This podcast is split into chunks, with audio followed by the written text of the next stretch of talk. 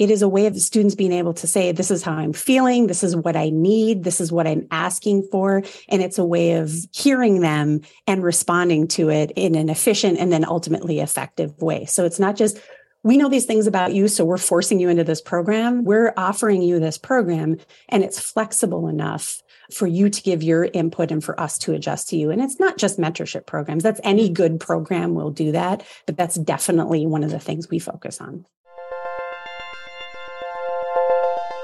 The workforce landscape is rapidly changing, and educators and their institutions need to keep up.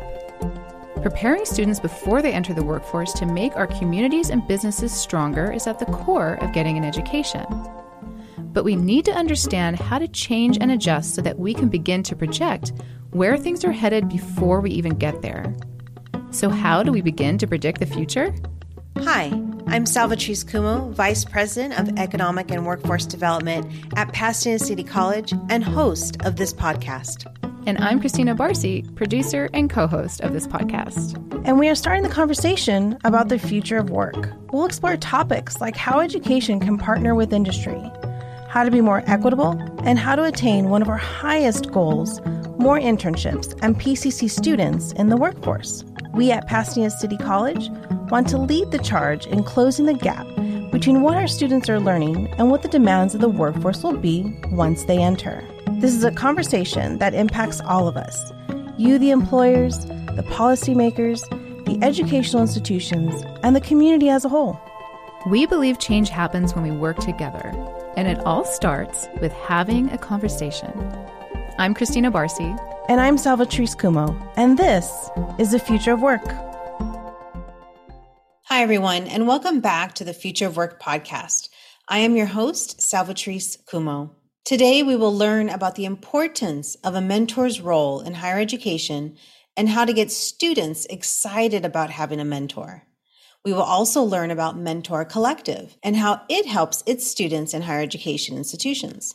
With that being said, we are excited to welcome Dr. Shannon LaCount, Principal Product Manager at Mentor Collective, a collective of 160 plus colleges and university partners committed to closing the equity gaps, improving education rates, and increasing social mobility. With over 15 years of experience in higher education, we are absolutely thrilled to have her and talk about all things mentorship. Dr. LaCount, how are you? I am well, thank you. Very good, very good. Thank you for joining me on this wonderful morning. We came across Mentor Collective a while back ago, but then thinking about how we could be better partners with Mentor Collective, I thought, you know what? We ought to have you on the podcast. That's very kind of you, and I'm very happy to be here. Because it's important. Yeah, it's really important. And I'm very thrilled about the work that you're doing and just following what Mentor Collective is doing and all the things that my staff are talking about and my colleagues are talking about. So I'm super excited to dive in. Well, I always like to ask what kind of got you here as my first question, but I'm going to shift it just a little bit as to why it's important. So, you know, with over 15 years experience as an educator in higher education, why is education so important to you? Mm-hmm. It's kind of you to ask, and I have to give you my personal answer to that question. I'm a first-generation student. I grew up in a rural setting, in a working-class environment, but I liked school, and I was good at school, and I saw it as an open-ended opportunity and have made a career out of it, right? I've been in higher ed now for all of the 2000s, a little bit before that. One of the reasons I made it a career is I want students like myself to also see the benefits of higher education, education in general. So I've been really dedicated in a bunch of different positions to focus on education. Fantastic. And throughout your career, you have had a chance, you just mentioned, right, to be a student, to be a professor, to be an administrator, lots of different roles within your career in education. What moment, what shaped your perception of the higher education system and any gaps that you saw that needed to be corrected immediately? Yep. So as I said, I was a first-generation student. I also was a first-generation professor, right? Wow, assistant professor. And that made me a bit of an outsider in several ways, right? I had a perspective on education. I had a perspective on the world that was different than people who had been multi-generational academics, which a lot of my classmates when I was a student and then a lot of my colleagues as a professor were. And that really made me interested. That's why I went on to get my advanced degree in education. I like to think about how students learn, how students navigate the systems on campus, how they navigate that hidden curriculum, how we can help students feel more comfortable, feel like they belong on campus, find their outcomes and their goals within whatever campus and whatever program they choose to go in. I'm a huge fan of education, but higher ed, unfortunately, does expect assimilation of students who don't come from academic families. And that can be really excluding and it can be really isolating. So we have to welcome students from multiple backgrounds because it's the right thing to do. Mm-hmm. We also have to welcome students from multiple backgrounds because we have to keep enrollment, right? We have to keep our doors open. But I think higher ed in general needs to find ways of adjusting for students and learning from those students who are coming in from different backgrounds and being flexible once they arrive and helping students see themselves, helping students see their future selves on campus, something I don't really feel like happened to me right away when I was in college. That can go a long way. And that's, you know, obviously what mentorship programs and the topic of today help students do. Yeah. I'm really glad you brought that up about first gen experience and lens. And even within the career of higher education is very different. Do you feel that you've maybe approached certain situations, problems, opportunities very differently than maybe some of your other colleagues who are multi-generational higher ed professionals? For sure I have. And to take it away from me in general, there are a lot of programs for students who come from low socioeconomic status homes or first generation college students.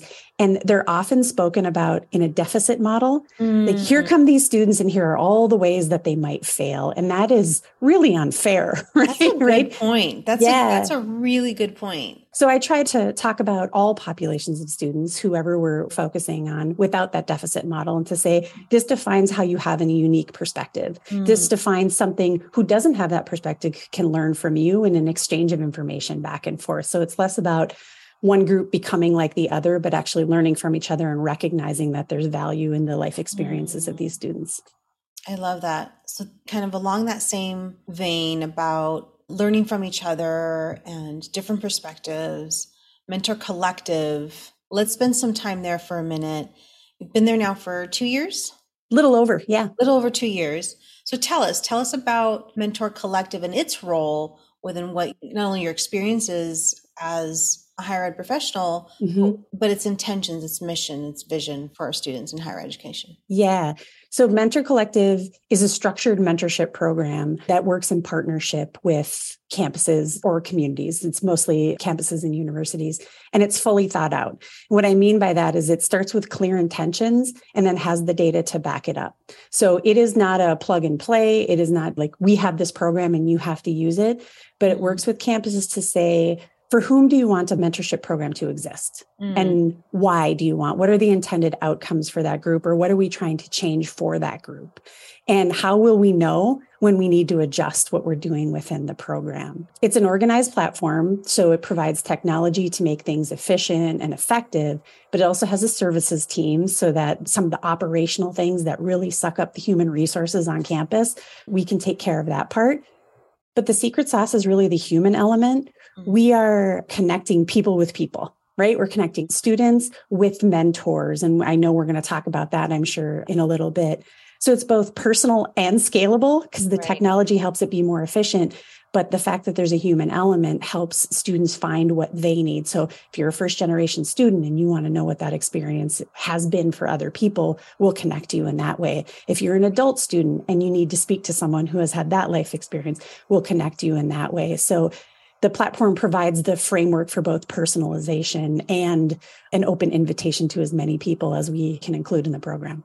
That's right. Yeah. Thinking about my own experiences as a student, and maybe you probably felt the same, is the value of mentorship. I understand the value of mentorship as a student. And of course, it translated into my career. And of course, there's a value in mentorship. And so I have mentors all around me and I love it. And I wouldn't have it any other way. But I was taught the value of mentorship after. Right? Yes. Yes. Yes. So not during school, but after. So how do we get, or how does Mentor Collective get to our students? Or how do we as a system, how do we portray the value? How does that resonate with our students? And how does Mentor Collective do that?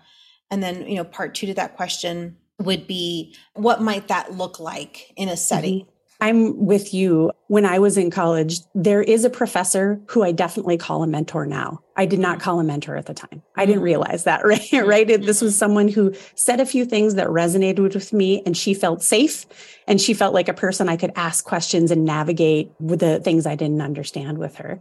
So to answer your question directly, how is to provide structure. There are people who are raised in families, first generation or not, right? Who are raised in families where networking is part of what they do, or like they can reach out, and they're going to use the free tools and all of the things that are out there for them.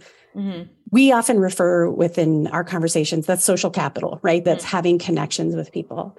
But I would say the majority of us are not comfortable with that or don't know how to network. We understand there's value in it, but we don't know where to get started. We don't know how to do that. So a structured program, like a structured mentorship program, provides that connection, provides that structure in the beginning to teach what can then be carried on once there isn't a structured program in place. Right. And there are a number of ways of structuring it. Often, this is one thing to confirm, is there are different models of mentorship. There's formal or hierarchical. I'm a professor ushering a new teacher into the professorship, right? There's friendship models. There's mentee-initiated models where mentees are reaching out for someone because they're in a position that they want to see themselves in someday. The model that we focus on and the programs we work on are considered supportive accountability. Mm-hmm. It's someone who has said, I am here for you in the ways that you need me to be here for you, right? I don't have all the answers. You don't necessarily want to be in my position later on, like have my job or do whatever else, but I have been there and I have said yes to being available to when you need it. So it's really low pressure. There's no hoops to jump through for the mentees, but it's that I have someone ask this question that I don't know who to ask of. That's really the spirit behind the types of programs that we partner with campuses on. And how are the mentors selected, right? Because that's tricky too. And that's a huge element of the formula. Yeah.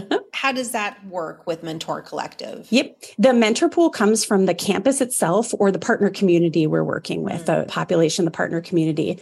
Typically, it's peers or near peers who are recently graduated or just moved into the workforce, or in the case of transitioning from a certificate or a 2-year to a 4-year program, those would be considered near peers, or workforce mentors, either alumni who are in the workforce or workforce in the programs that are sponsoring the mentorship program.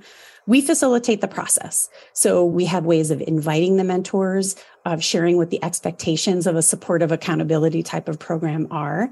We provide the training, on-demand training, and then also matching. But the partner list and who they are, it's part of the community. So it's not a false connection. It's a connection that makes sense based on the goals of the program. Also, part of that matching, I say we match. Operationally, that can be a lot of work for anyone running a mentorship program.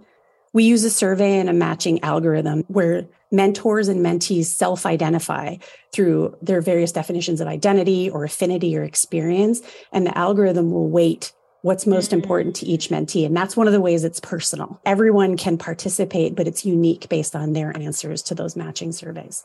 I love that. And I'm assuming there's a vetting process? Yeah, there can be. Many campuses will do that, but it happens in different ways. So let's say a program is focusing on women in STEM majors, right? The mentors are all going to come from the STEM field. They're either upperclassmen or people who are working in the STEM field. But sometimes there are other ways of vetting. Like some campuses will say, we want peer mentors because there's power in peers. Peers can encourage other students in ways that faculty and staff and fully fledged adults can't. But we want some guardrails on what that is, GPA or whatever it might be. Because the matches are made based on what's important to the pair, it might not have to be the top academic people. People who have really high GPAs and success in the classroom, they're asked to be the TAs or to participate in research. And it's those in the middle who have had great life experiences or bad life experiences, right? And persisted through those sometimes are the best mentors. And we find that in matches up. Like adults going back to school, love to be connected with other adults, or someone who has a caregiving responsibility at home, just want someone to talk through that. Like, how do I get my coursework done and take care at the same time? There might be tips there from the mentor that we wouldn't expect. Oh, that's beautiful. Yeah. I love that so much. There's a lot there that may not get considered when we take the traditional approach to mentors. We don't think about all those things that you just shared. Yeah. A lot of times when we talk to campuses, they'll already have mentorship programs in place. And they're very specific, you know, matching accounting majors with accounting majors, right? And, and that makes sense because that's how we organize ourselves on campuses. And that's what we understand. To help students get excited about having a mentor, one of the ways that we accomplish that is, again, letting mentors and mentees self-identify through affinity, experience, and matching them that way. Mm-hmm. If you think about how campuses are organized, we have guided pathways. Right. We have courses and curriculum. We have apprenticeships and internships. These are all the best ways of taking care of skills and knowledge, the academic side of things. Mm-hmm. As a mentorship program, we don't need to handle advising or financial aid or any of those things. But we are a conduit to those, because when a student who is a year or so ahead of you, or even a couple of credits ahead of you, says, oh yeah, I remember when that happened to me, and guess what office you go to? You go to the office of. So this boosts what happens in all the support areas that our campuses want students to take advantage of. It's that little nudge they need from someone who has been there before to take advantage of all of those resources that are there on campus that they may not have known of or had the confidence to go to. Got it. And speaking of not knowing and lack of confidence, also we have to embed bad experiences. There might be students who have not had the most stellar experience with a mentor. I personally have had a mentor that wasn't the greatest experience, and we all do. Mm-hmm. How do we re-engage those students? Because, you know, we've shared value and we've told them that this is a beautiful way to navigate life. I'm just going to say that. Yeah. It's just a beautiful way to navigate life when you have strong mentors around you. But if they've had those bad experiences, how do we re-engage? So I'm with you on that.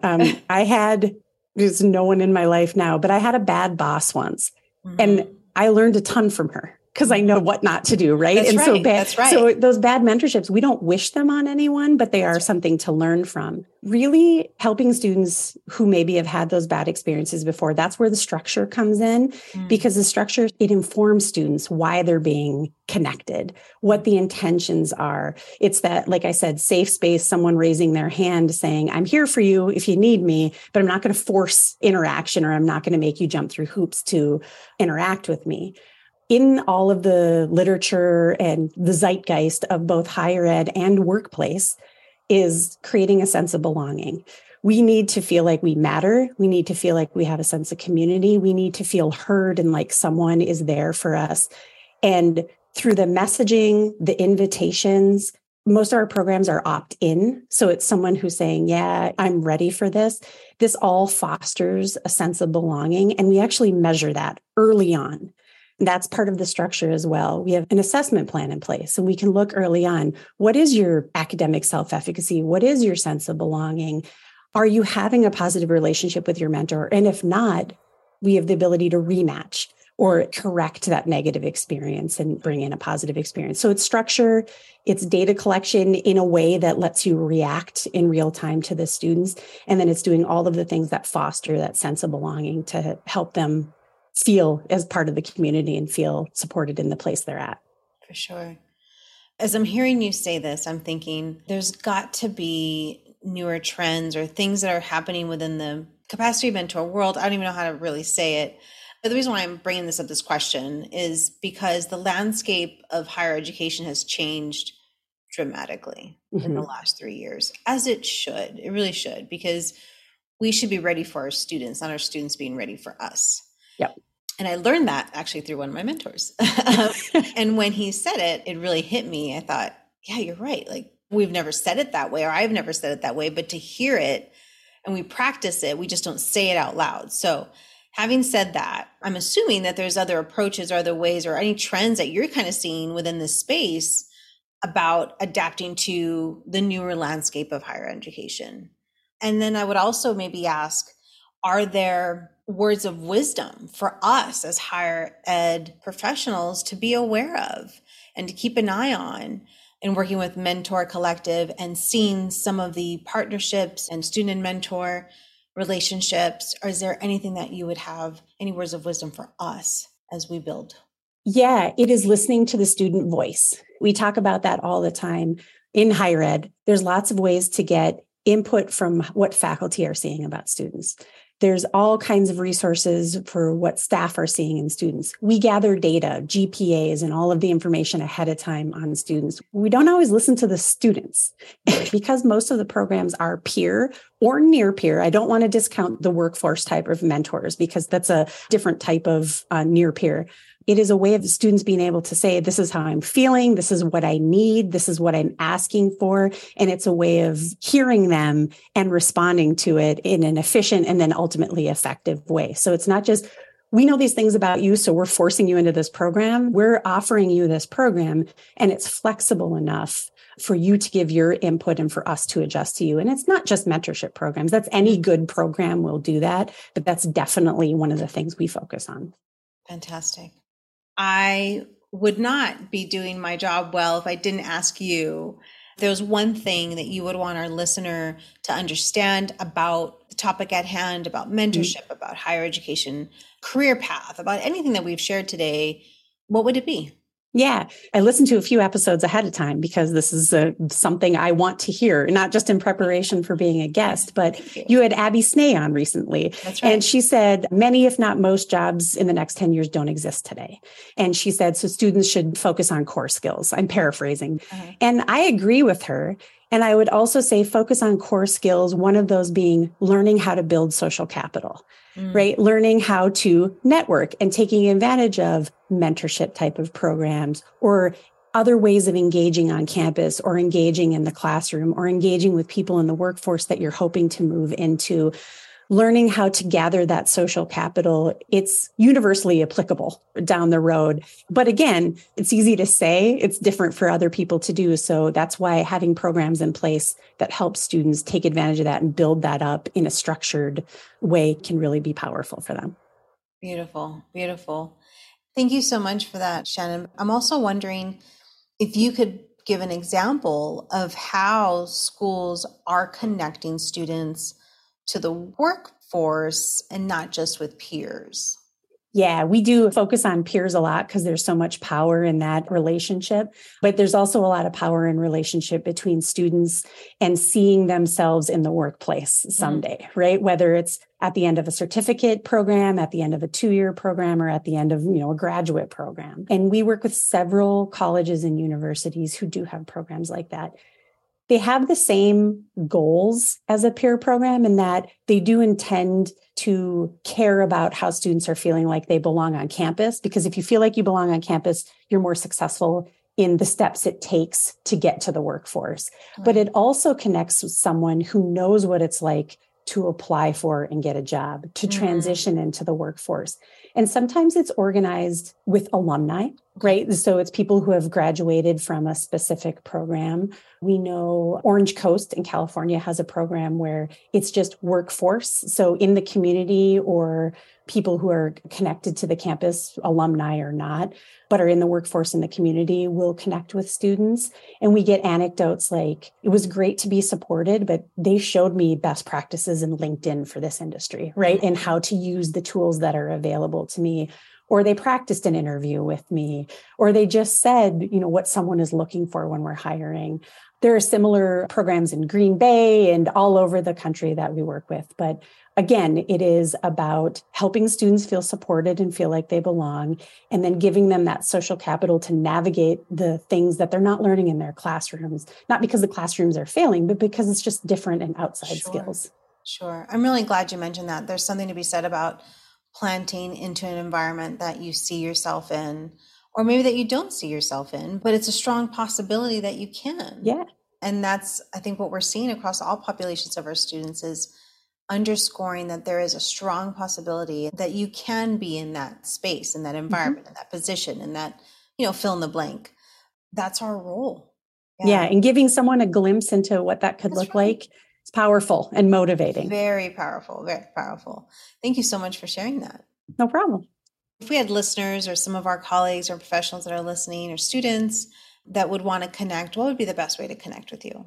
Yeah, personally, I have a LinkedIn account. I'm Shannon LaCount, LaCount. I'm also Shannon at mentorcollective.org, or you could just go to mentorcollective.org to find out about the company and eventually get to me personally if that's who you were looking for.